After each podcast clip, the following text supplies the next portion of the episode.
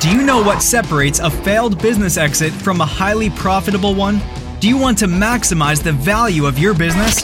The Business Exit Stories podcast is the solution. Through a collection of stories told by the business intermediaries who facilitate those transactions, you'll receive the key takeaways from successful and, yes, some not so successful business exits. Now is the time to begin to position your business for an exit by implementing key strategies designed to maximize your enterprise value and help you achieve an exceptionally profitable exit. Today we have with us Jeff Rich, an investment banker located in the northeastern part of the U.S. I would like you to listen to how Jeff describes a company he worked with that walked away from a $35 million offer and months later was forced to accept a mere $2 million offer. How does a $35 million offer fall to $2 million? I would like to see if you can relate to the logic that this entrepreneur used when he walked away from his higher price $35 million offer and what the big takeaway might be for you as you listen to this story. You know, we often hear from time to time that niche businesses are the best businesses to own. However, while this is almost always true, there are situations where being niched is not necessarily a good thing. Jeff shares how when market conditions change at the macro level, how these changes can dramatically impact what happens at ground level or the micro level, and why understanding and forecasting these types of trends is really important. In fact, being able to do this may make the difference between an exit or having no exit at all.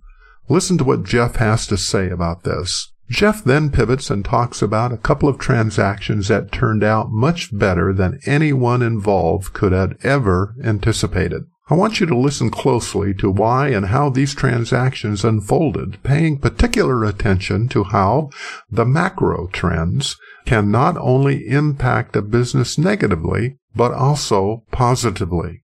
The transaction that Jeff shares today illustrates this concept perfectly. This transaction talks about why properly positioning a company in the market is so important and can, and often does, make millions of dollars of difference in what the entrepreneurs are able to take and put in the bank, and why companies are willing to pay more than a company is worth, and actually sometimes a lot more. This is one of those episodes that can literally make an entrepreneur millions of extra dollars in profit on an exit if they understand and apply these concepts when exiting their own business. Finally, Jeff wraps up this episode with a transactional story of how being prepared to take advantage of a change in governmental legislation 10x'd a business. Being aware and then capitalizing on a trend together with the proper planning and execution took a business from a few $100,000 in profits to 10 times that amount in a few short years. See if you can identify the big takeaway that any entrepreneur can use in their own business. So let's get going. Hi, this is Marvin L. Storm with the Business Exit Stories podcast.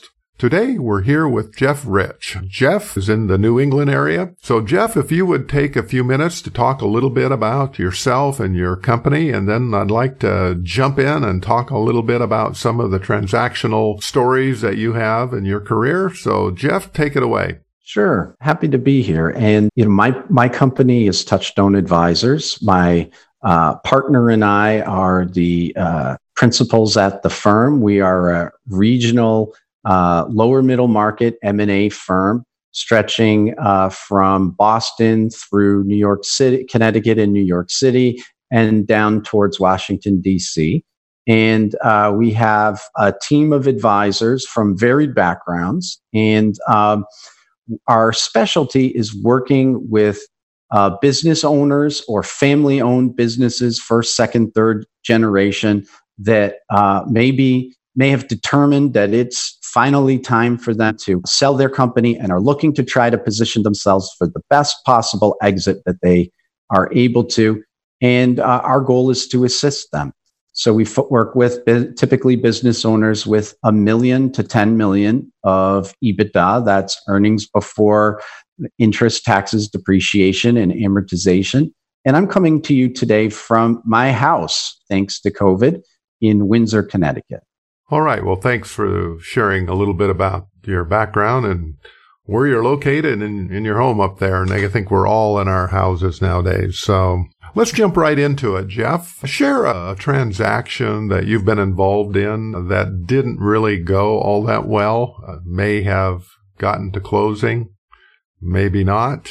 And talk a little bit about who the owner was and what type of business it was. Sure. Well, there's definitely one that I would like to have back if I could and get a second shot at, to be sure.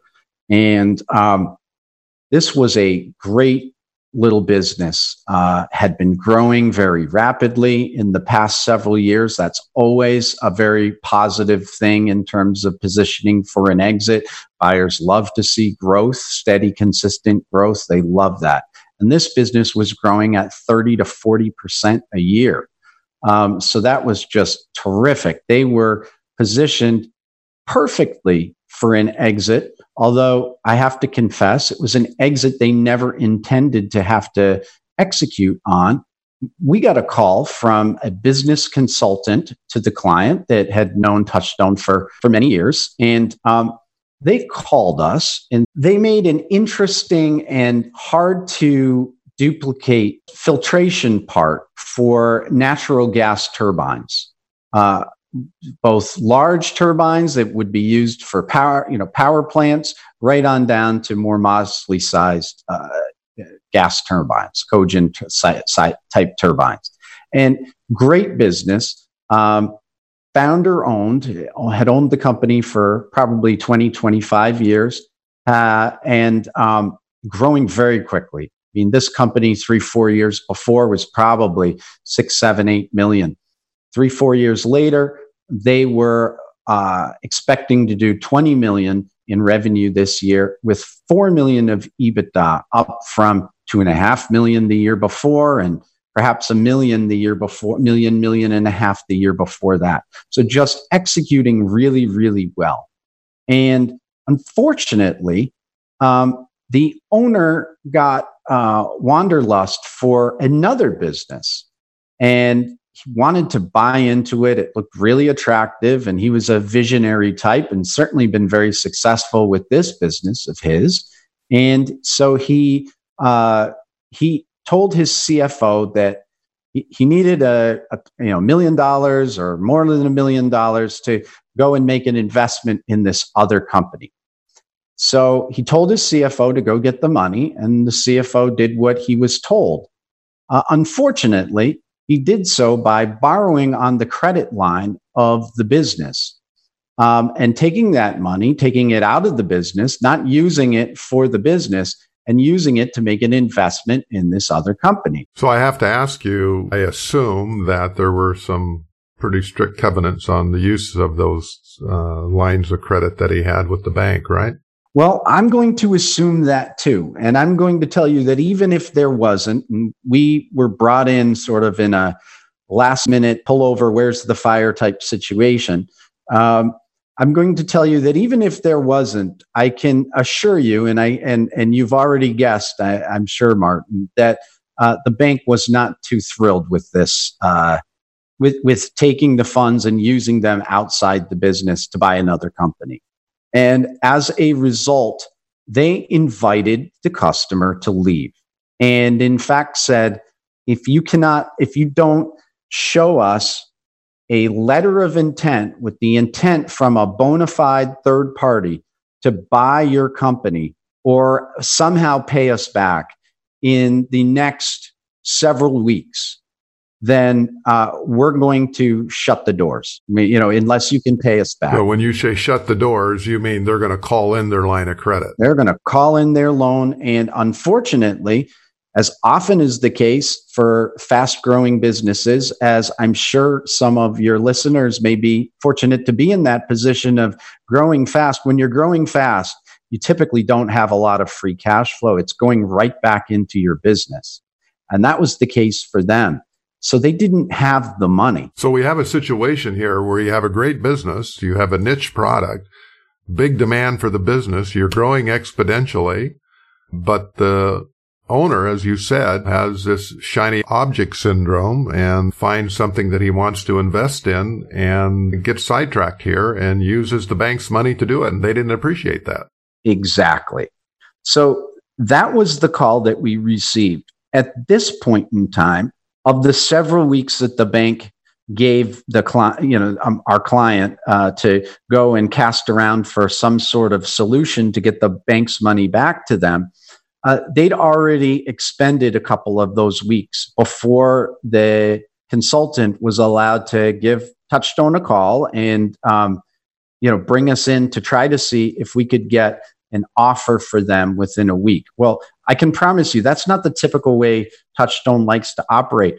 When we're engaged by a client, we like to take 2 or 3 months before we go to market to prepare a list of buyers to go to prepare the business for exit, dress up whatever we can dress up, make it look just as attractive as possible. In fact, sometimes we're getting in there 2 to 5 years before a business closes if an ownership team really wants to work with us on trying to position their business for a peak exit. So this was certainly outside of our typical comfort range in terms of trying to maximize an outcome for our clients. Thinking of all the episodes that we've had here on Business Exit Stories, I'm trying to think of another transaction, which I can't, quite frankly, that had such a short fuse. I mean, you're talking 10, 14 days, right? Indeed.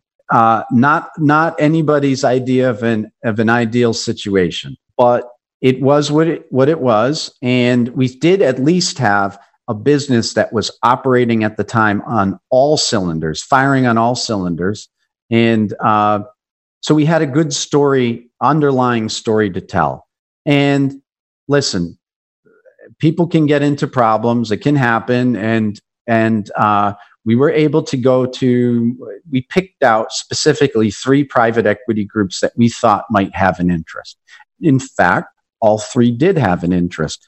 All 3 of them flew up in that week and met with the ownership team, tried to understand the business, and actually prepared a letter of intent. One was certainly a fair offer. One was a very nice offer. And one from one of the top 5 private equity groups worldwide, to be sure, in terms of size, was a over-the-top offer. I mean, they offered a number that was so stratospheric. I mean, I don't mind sharing it with you, given that I'm not sharing the name of the company in question or where it was located. Again, this company the year before had done $2.5 million of EBITDA. This year they were projected to do $4 million, and this company offered them $35 million. That's like, what, 11, 12 multiple on a forward basis? It absolutely. If you're talking about on a cash-on-cash basis, on a forward basis, absolutely. And even on a go-forward basis, remember, they haven't achieved it yet. Bad things could happen.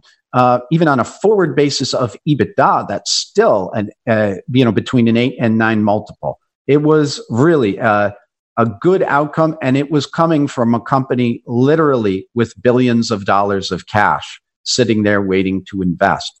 And that was perhaps the most exciting thing about it. Anybody can throw up a number, but are they actually able to close at the price that they offer? Well, that wasn't a factor here. This company could have written the check out of their petty cash drawer, so to speak. So we really had, we thought, an excellent fit. And all this is in a week. This is what blows me away. That is incredible. So I'm just excited to find out how this proceeded. Well, you asked me to share a story that did not go so well. And I said, this is one I'd like to have back. And unfortunately, this one doesn't quite end with this happy outcome we thought we had achieved. It turned out, and we knew this. Listen, when you're scrambling for a lifeline, right, and you're overboard, somebody throws you a rope, you just grab the rope, and once you get pulled aboard, you'll worry about whether you got rescued by pirates or something, right? So There are no pirates in this story, but there is a young man with a dream and without $35 million, I guess is the fairest way to put it. Well, you know, obviously they were talking with multiple parties, as you would expect, both those that we had brought to the table and those that other investment banks or whoever they could find were bringing to the table. And there was one fellow who had been brought to the table, really nice guy, smart, young, and I never met him, but the owner just really kind of took a shine to him. Maybe he saw a lot of himself in him, I don't know, but he really liked it.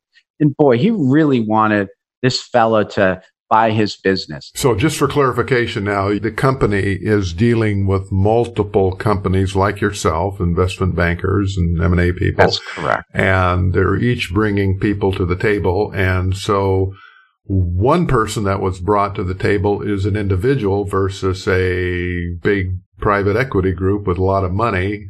So what type of individual was he? He was certainly, you know, probably Ivy League educated, you know, got a very nice pedigree. And, you know, the Harvard Entrepreneurship Program and the Harvard Business School pumps out, you know, 50 or 60 of these really bright young people a year. And there's a lot of other schools that do this as well.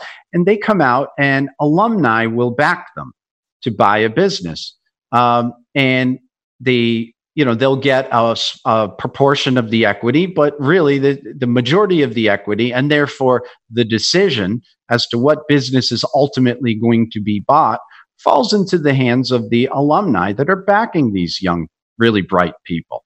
Well, this young, really bright person was backed by some of these people, and you know, he said, "Well, yeah, I think my investors would love to pay more than 35, but you have an offer for 35 million. I'll pay 35 million and $1." And our client said, okay.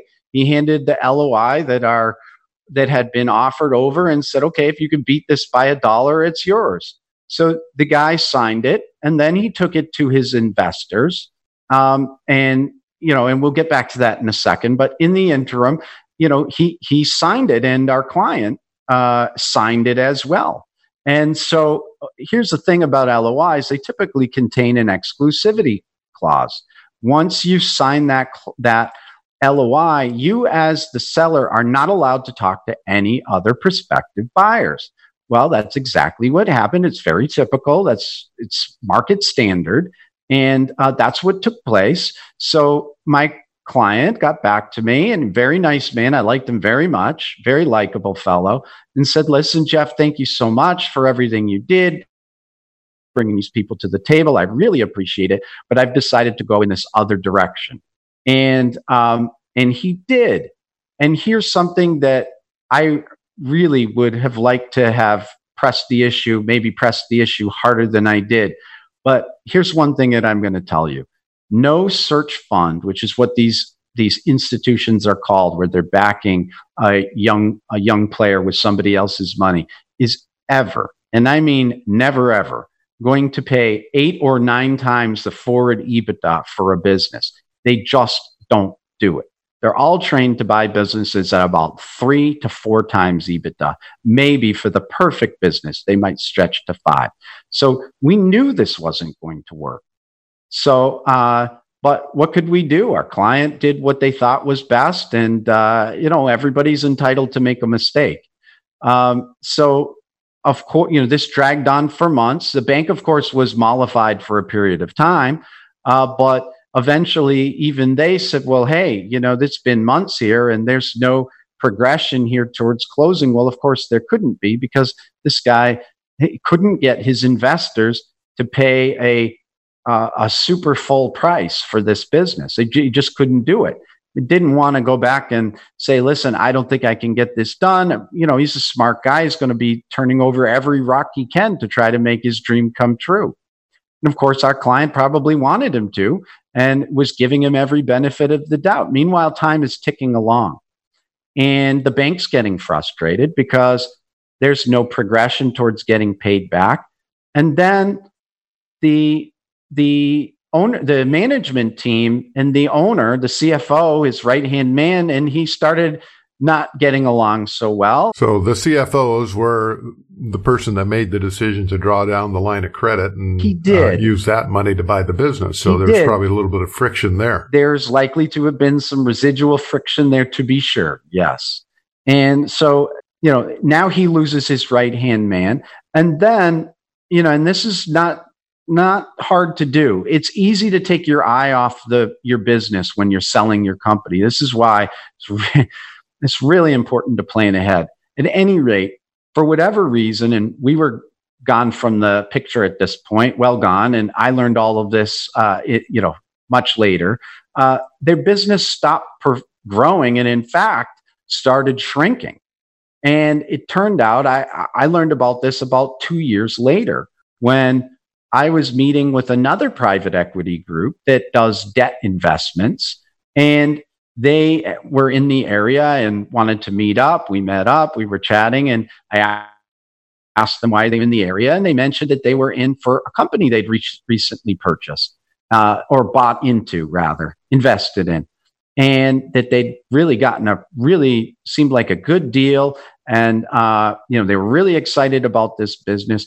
Well, wouldn't you know, I connected the dots and said, well, hey, is it this business? And they said, well, yes, it is. How did you know? And so I told them the story, and then they told me their story, which is the company found itself in such a compromised position that they ended up selling half the company for $2 million. Holy smokes. When they could have sold 18 months earlier, the whole company for $35 million. So they went from $35 million from a well-heeled, large PE firm and ended up selling for 50% for $2 million. That's right. Wow. That is I can see why you would want that one back. That's a sad outcome. Yeah. Wow, that's really... So really, what would be the big takeaway from this? I mean, it's a sad story for sure. What would be the real takeaway from this? I think the big takeaway from this is you can't assume or extrapolate the past into the future.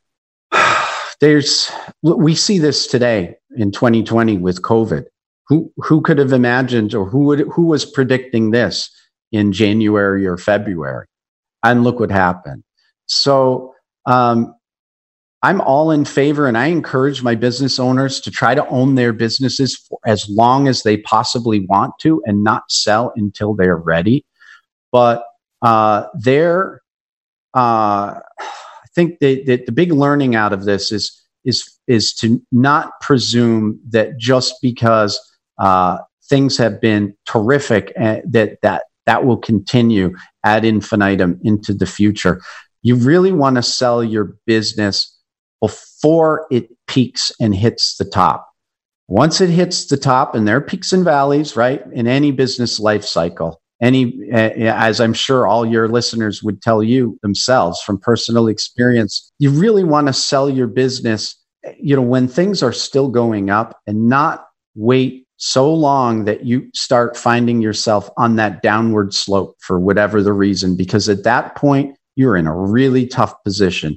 Your business every day is worth less than it was the day before, and you're still anchored in there trying to get what you were able to get prior, and it's a really bad position to be in. So I guess you're really saying, kind of put another way, is things can change on a dime, and you need to really prepare your exit carefully so you aren't forced into one. You said it better than I could say it myself. That's really a great takeaway, and you certainly got the story to back it up, $35 million to $2 million. I mean, that is really sad. Well, let's chat a little bit more about another story that would have a takeaway for it. Sure. So I mentioned that nearly all the time we work to represent family-owned or founder-owned businesses as they're looking to exit.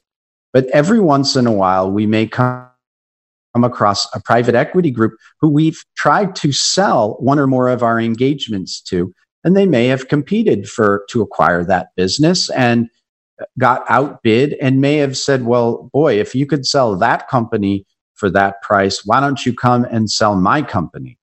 Well, that's what happened in this particular situation that I'm going to relate, Marvin. And this company was a small private equity owned business in the automotive accessory space. And it had been a disappointing business for this portfolio, for this private equity group, a disappointing portfolio company. It was a kind of nichey, and they found it to be difficult to grow either organically or through acquisition. And what really sort of hurt them more than anything was that a lot of the accessories that they were selling into car dealerships, when you buy your car, they may say, well, do you want the moonroof option, or do you want a remote car starter, or do you want this add-on or that on accessory? Well, they provided these to a lot of car dealerships across the country, and also provided these services in the aftermarket to direct to consumer. So they would come to your house and install a remote car charger, or cut a sunroof, believe it or not, into your car, or give you leather seats where you had cloth or vinyl before, and off you go. And unfortunately, more and more car companies were starting to offer these products standard in their base models, let alone their luxury grade models. And they. Private equity group had realized that, well, hey, if they keep making all of these products standard, pretty soon there's going to be nothing left for us to add into new cars. And then it's only taking care of legacy vehicles that somebody wants to pimp my ride with, right? So they had a real problem here. And so they did a very good job of trying to manage for cash flow. Like any private equity group, they didn't put down all cash. They put a lot of debt on the business and managed carefully to pay that debt down. And they were doing an excellent job of that. The management team was performing very well in a challenging environment. But they came to us and they said, to Touchstone, and they said, listen, we want you to know that you have to sell this business in about 9 months, because we're estimating that within 1 year, this business is really going to kind of fall off a cliff, and we need to sell it in order to make money for ourselves and our shareholders. We need to sell it before that happens. Fine. So we proceed, and we actually were able to get them two terrific offers. It definitely an overpay, even looking at the historicals of the business and not factoring in the potential impending cliff. We had two very interested parties.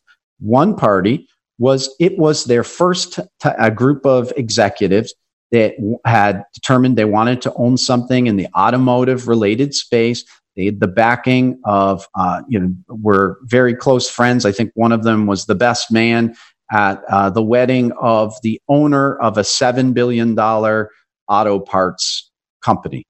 So certainly, presumably, if a lot of money to close this transaction, but this was their first, very smart guys, brilliant guys, but this was their first rodeo. Just kind of like in the previous example, it was this really bright fellow's first chance to try to buy a business with help. Similar situation. They put up the highest offer, which was the private equity group were very happy with.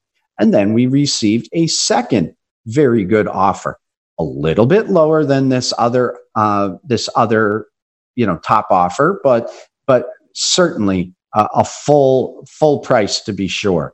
And this was from a large private equity group with plenty of money, but it was to act as an add-on for one of their portfolio companies that was a fleet washing business for tractor trailer and trucking companies across the country. And this was a little bit unusual. They had an angle on this as to how they were going to roll out some of the services that my client offered, the portfolio company offered. They were going to offer it to all these truck companies across the country. And this was going to be a whole nother line of business for them. And the executive was running the company who the private equity group had partnered with, loved this idea. He just loved it. And he was a really dynamic guy and very persuasive. And the private equity group thought this would be a really good fit. So my client was in the enviable position of having not just one great offer to choose from, but two. He decided, the final decision maker at the private equity group, that he was going to take the offer from the more established party. There was some risk to this. What would be the risk to this? Because you have a private equity group that does these deals all the time, have a lot of money, known in the industry. What would be the risk? Well, I'm glad you asked that question, Marvin, because it's a great point. And the risk is something that we call in the investment banking industry the PE 30-day pitch, which is a private equity group will get an idea of something. They'll throw out an offer.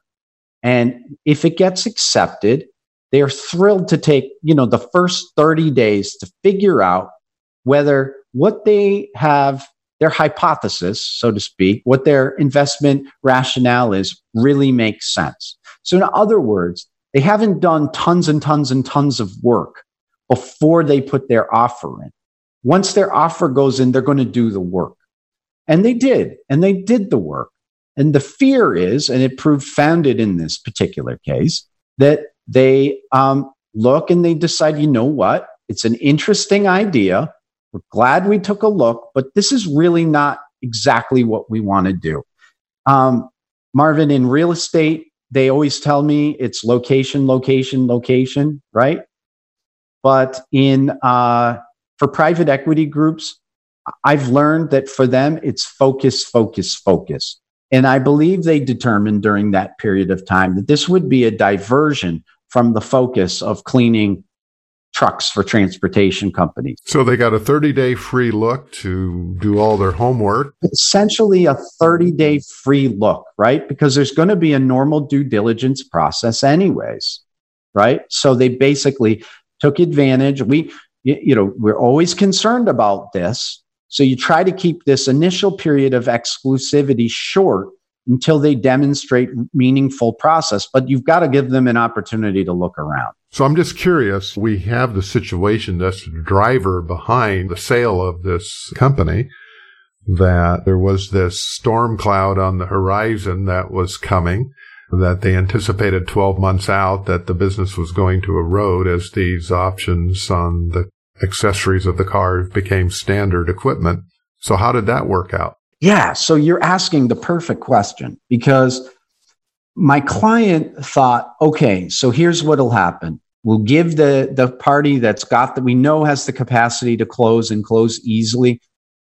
We're going to push them to give us the real answer, the final answer in 30 days. And if it doesn't work, we'll just pivot back to the guys who wanted to pay more. And you know what? They'll probably be thrilled, because this was exactly the kind of company they wanted to buy and the industry they wanted to buy. And they'll be thrilled. We'll go to our plan B, and we've got redundancy, right? And so we did just that. And wouldn't you know, in that 30-day period, these gentlemen found another company to buy, and had gone under letter of intent with another company, which they did not like as much, but which they were now in bed with and committed to and going down the path to. And they said, if something happens here, maybe we'll get back to you. We'll certainly get back to you. And maybe we could talk then if you haven't sold the company to somebody else. Well, now we're in a bad spot, because as you stated, we know there's this impending cliff. And oh, by the way, during this period of time, that cliff had actually ended up being coming to bear sooner than we might have expected.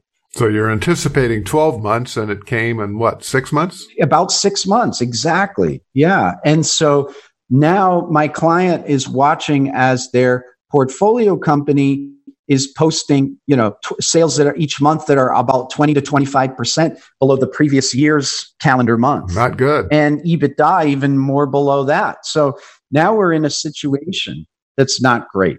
Well, how did this roll out then? Well, the good news for this client is that they did end up selling, but they had to sell at a price that was 40% below the first two offers. And so instead of getting a return on their capital and a return for their investors, they were lucky to get out with their getting their money back, getting their equity back. So in this situation, what would be the real takeaway then? Because it looks like they kind of planned to do everything right. I mean, they took the higher offer, the more established player, and then they went back to plan B, and that didn't work. What's the takeaway here? Timing's everything. 6 months before, 6 months later. 6 months later, they wouldn't be able to sell their company at all, and they would be riding this thing into the ground, and it's heading to the ground. 6 months earlier, they would have gotten out at that price and had the time to either wait around or cast around for other buyers at or near, or perhaps even above the price point they achieved the first time around.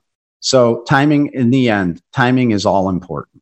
Well, I think that's something for those business owners listening in to jot that down, because timing does turn out to be everything. I mean, you really went from 2 or 3x here to almost a real dog that could have went to zero very quickly. And in fact, for the acquirers, I fear is going to end up at zero. For our audience out there, I'm taking many of the stories and their takeaways, including some of the ones here shared today by Jeff Rich of Touchstone, plus years of real-life business experience that I have had over the years, and putting these insights into a new book called Pack Your Parachute: The Strategies Behind a Successful and Profitable Business Exit. If you would like to get in on a pre-publication offer, just go to the website. That's www.businessexitstories.com/book and register for this offer. Again, go to www.businessexitstories.com/book for this exclusive offer. Now let's get back to our episode. Okay, we're back here with Jeff. Jeff, why don't we move into a couple of transactions here that had a little bit smoother ride and maybe worked out really well for both buyers and sellers? Sure. Yeah, there's one transaction that definitely comes to mind. We kind of use it as a example of why we never market with a price. You know, we are certainly not the only people that never, investment bankers out there that never market with a price. There are plenty of people that run what's called an auction process where you don't market your business with a price tag, but I can't tell you how important this is. And this example is a great example. So for our audience out there that might seem that this is a little strange, that you wouldn't put a price on a business because everyone wants to know the price, what's the logic and philosophy behind that from your perspective? That's a great question. There are two reasons. First, you may have people who see a price tag. They're interested in your business, but they see the price tag and the financial performance, and they say, well, I'm never going to pay that much for that business. And so they, cast it aside, don't look any further. And if they really understood the nuts and bolts of that company, they might have been very comfortable paying that price. So a price tag can scare some people away that are real buyers. And then conversely, and this is perhaps even more important, is that if you put a price tag on it, the one thing that I can guarantee you is that nobody's going to be lining up to offer you more than that price tag. And so you lose the ability for price discovery, right? You lose the ability to find out exactly how much your business is worth. And when it's really important to understand that when you're selling a company or creating a market for a private company, your goal is not to sell it to the market, to the consensus. It's to sell it to the party that values it for some reason or another, real or imagined, differently and at a higher price point than everybody else. That for whatever reason values it more highly and finds it more attractive. So in M&A, when we're representing anybody in our industry, when we're representing a client, we're not looking to sell it for what the consensus, we're looking to sell it to the party that wants to pay the most, right? So this situation, we do work before we go to market because it can be very disruptive to businesses to go to market. Your management team, your ownership team, their minds are focused in more than one place. Their attention is somewhat diverted from being solely focused on running their business. You may have key employees that you don't want to know that you happen to be at sale to, at market to sell, and they may find out. That may be detrimental to you. Some of your customers that you would like not to find out at this point in time may find out. That could be detrimental to the business. So there's a lot of reasons to not go to market. So let me ask you, Jeff, in this situation, when you have a buyer that there isn't a price, tell me a little bit about how the offers started to come in. Sure. So we did some benchmarking with our client before we went to market, and we all collectively determined that we would be very, very happy, content with an offer of $10 to $11 million for this business and thrilled with the price of $12. That would be just a great day. We would all be very happy with that outcome. So everyone was on the same page with what they would accept. Everybody was on the same page, and that's really important. You've got to have consensus from your the client and from the advisors that the client hires that the price point is achievable. Otherwise, you risk harming your business by going to market. Really should then focus on doing what you need to do operationally to get the price point that the ownership or shareholder group needs, right? So we had consensus, we went to market, and we were barraged with interest. It was a great position to be in.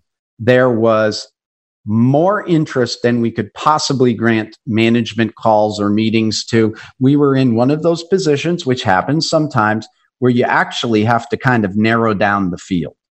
There's just too many people interested. So what we did to try to get a bead on who were the contenders versus the pretenders was to ask for indications of interest, which is kind of an intermediate step between bringing your business to market and letters of intent, where you ask people to sort of back of the envelope, give you an idea of what they're thinking they might be willing to pay for this business.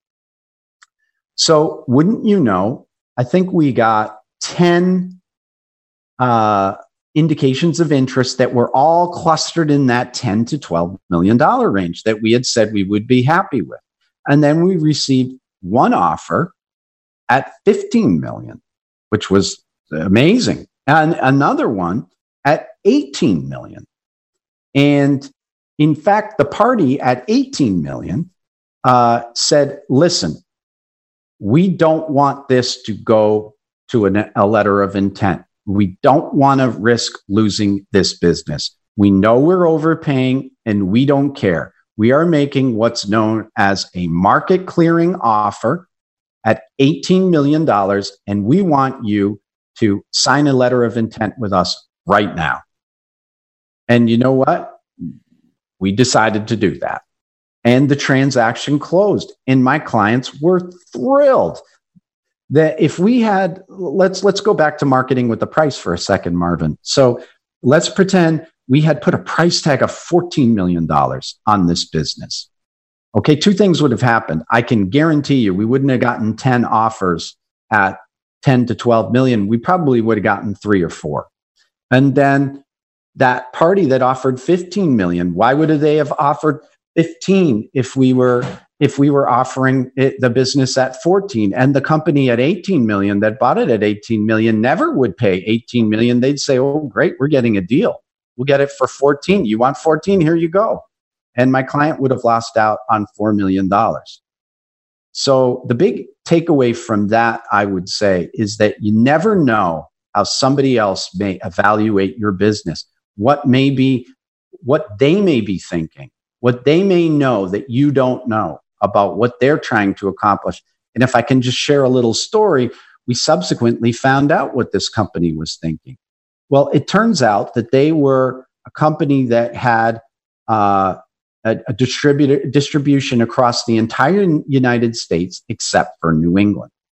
And 6 months before we went to market, we could never have known this, they lost out on one of the very few other companies like this in New England, and it lost out, and somebody else bought it.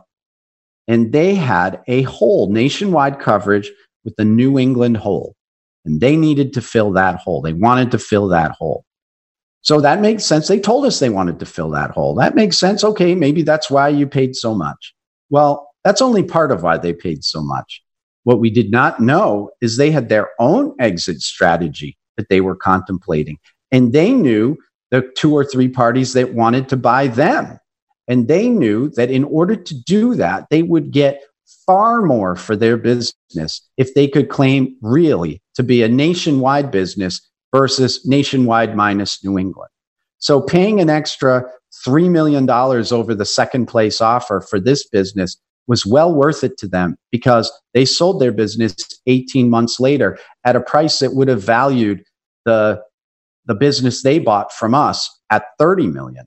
And they didn't just get that premium on this little part of the business, you know, $12 million extra that they got on this part. They got that premium on the entire country. You know what they ended up exiting their business for?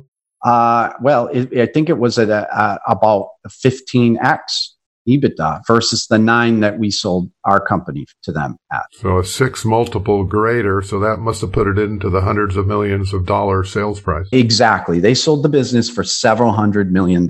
So I think the point is that for them, this was a steal, even though it was over the fence home run for your client. They made out like bandits. It was even a bigger deal for them to pay a few bucks extra in the grand scheme of things to nail down their exit strategy. Something for our audience to file away and to think about. This whole concept of price discovery, I think, is something that isn't talked about a lot. Well, let's wrap it up here today, Jeff, and talk about a transaction that went well again and great takeaway from this. Sure. I'm going to switch it up a little bit and give you a company, a current client of mine, not a past one, but one that is currently at market. And I want to bring them up and use them as an example, because they are like the quintessential case study for how to go about preparing to exit your business. So many times people wake up, they look in the mirror, it's November or December, and they say, oh God, I can't do this anymore. I've owned my business for this many years, and you know, I just want to be done. I've had enough. And that is a very normal feeling. But the best exits occur when there is sometimes 2 to 5 years of preparation, that you know you have the presence of mind to pick yourself up out of your business for a second, working in it, and think about working on it. And think about the fact that, yeah, you're 55, you're 60, you're 62, whatever, but at some point you're going to be 65 or 67, or for whatever reason, don't want to own the company anymore, and plan towards an exit. Tell me a little bit about the client, who the owners were, what their background is, and the opportunity they saw in their business to grow it. You bet. So this company is in a very unique little niche that has become very popular, and it is manufacturing R&D tax credits. So as a business owner, some of your listeners may be manufacturers, and they may do R&D to figure out the next product they're going to create, to work on some tooling. It could even be used for a new food product, right? A cupcake or what have you. Doesn't matter. And government had these credits, but they had to be renewed at the end of every year. And that really limited the attractiveness and the adoption rate of these tax credits. It's not something that your average accountant is going to be that familiar with, and they're probably not going to be equipped to do. It's kind of complicated for their clients. So there were a variety of small companies around the country, and a couple bigger ones, that provided these services, but probably less than 10% of the manufacturing populace that would qualify for these credits were taking advantage of them. Okay, so let's just rewind here so our audience can get a little bit clearer picture of what these tax credits are all about. Most of our audience is probably familiar with what a tax credit is. It's a direct credit against taxes owed. And in this particular case, you have research and development costs proper percentage of them can be taken as a direct credit against tax liability.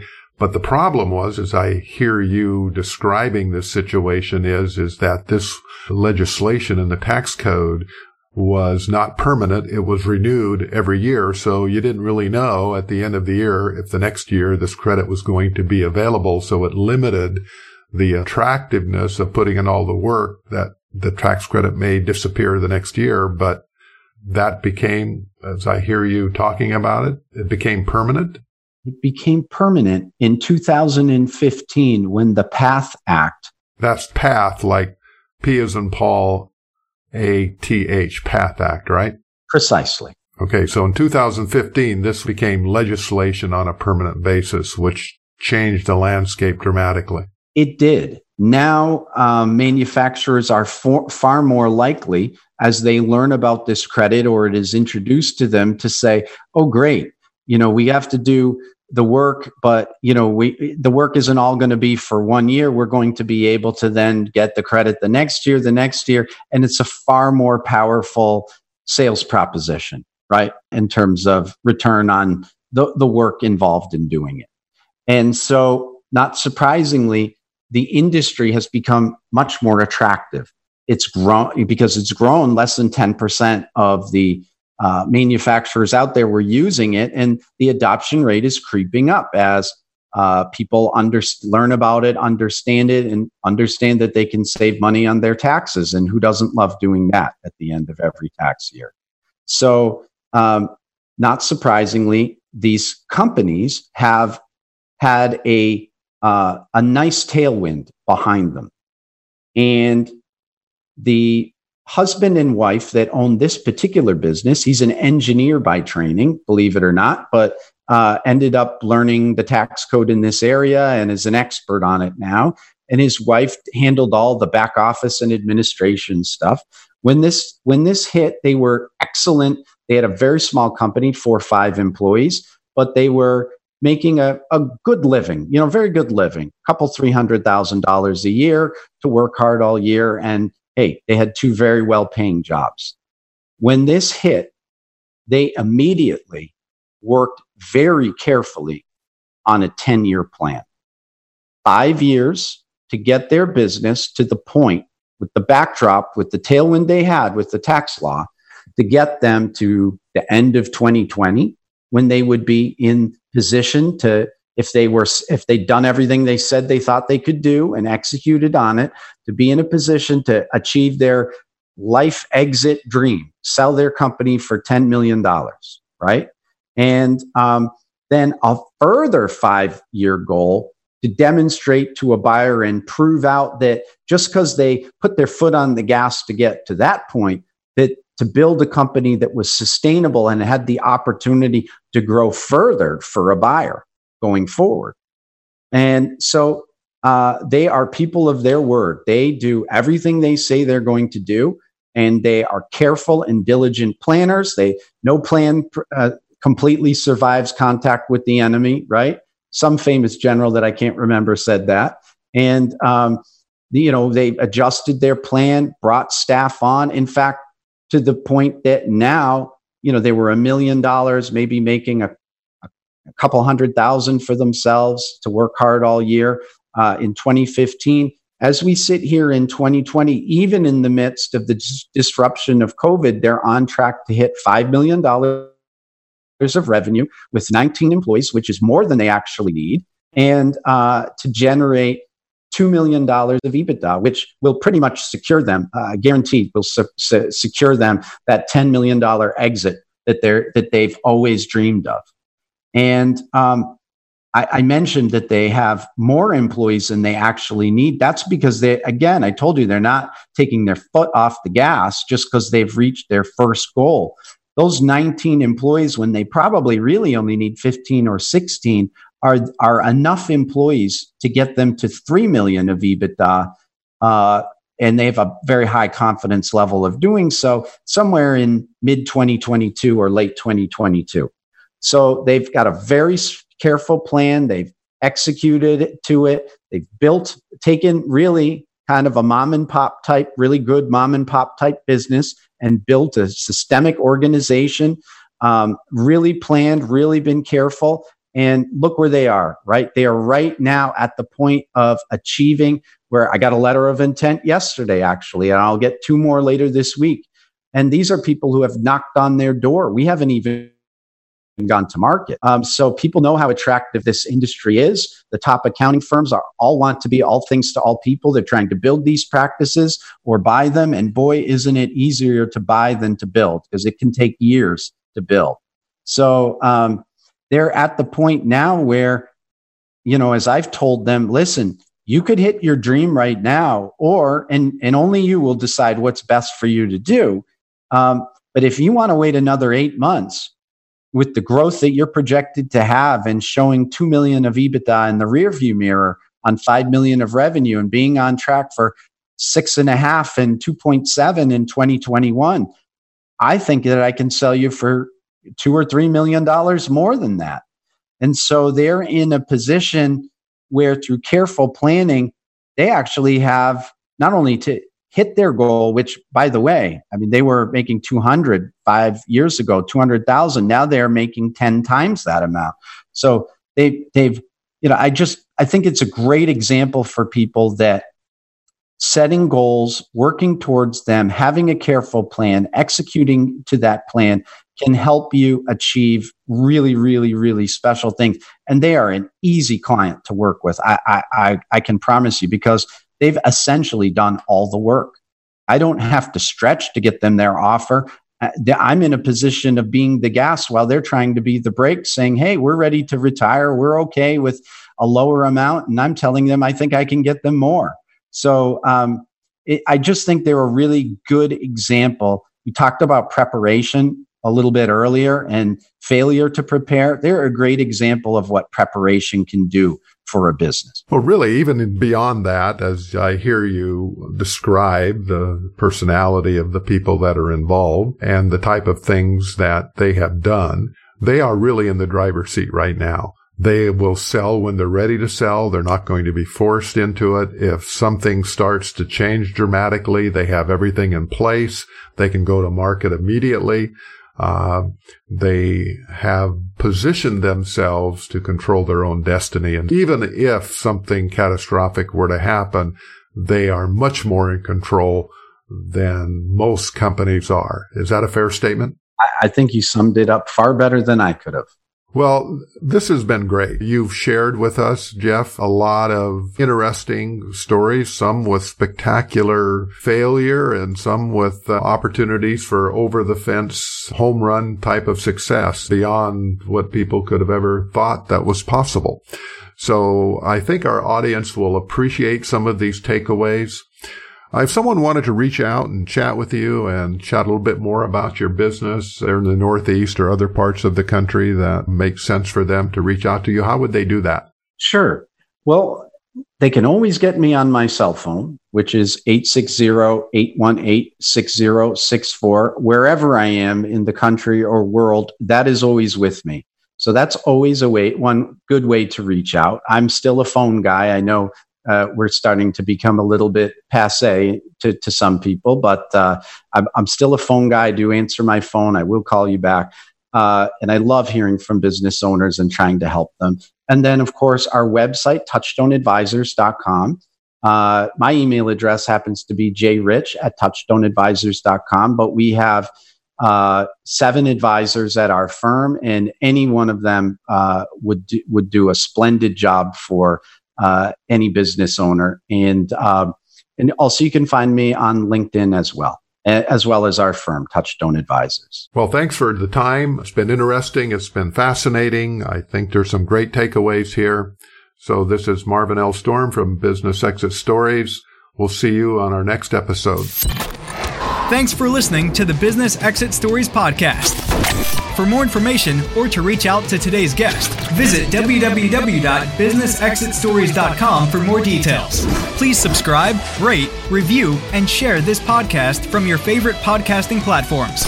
And remember, maximizing business value at the time of exit doesn't happen magically. It takes planning. Remember to get your pre-publication edition of my new book, Pack Your Parachute, The Strategies Behind a Successful and Profitable Business Exit. Simply go to businessexitstories.com/book. Again, that's businessexitstories.com/book. If you register now for my pre-publication edition, I will send you a discount code that you can use on Amazon for a 90% off copy of your book as a reward for being a Business Exit Stories podcast listener.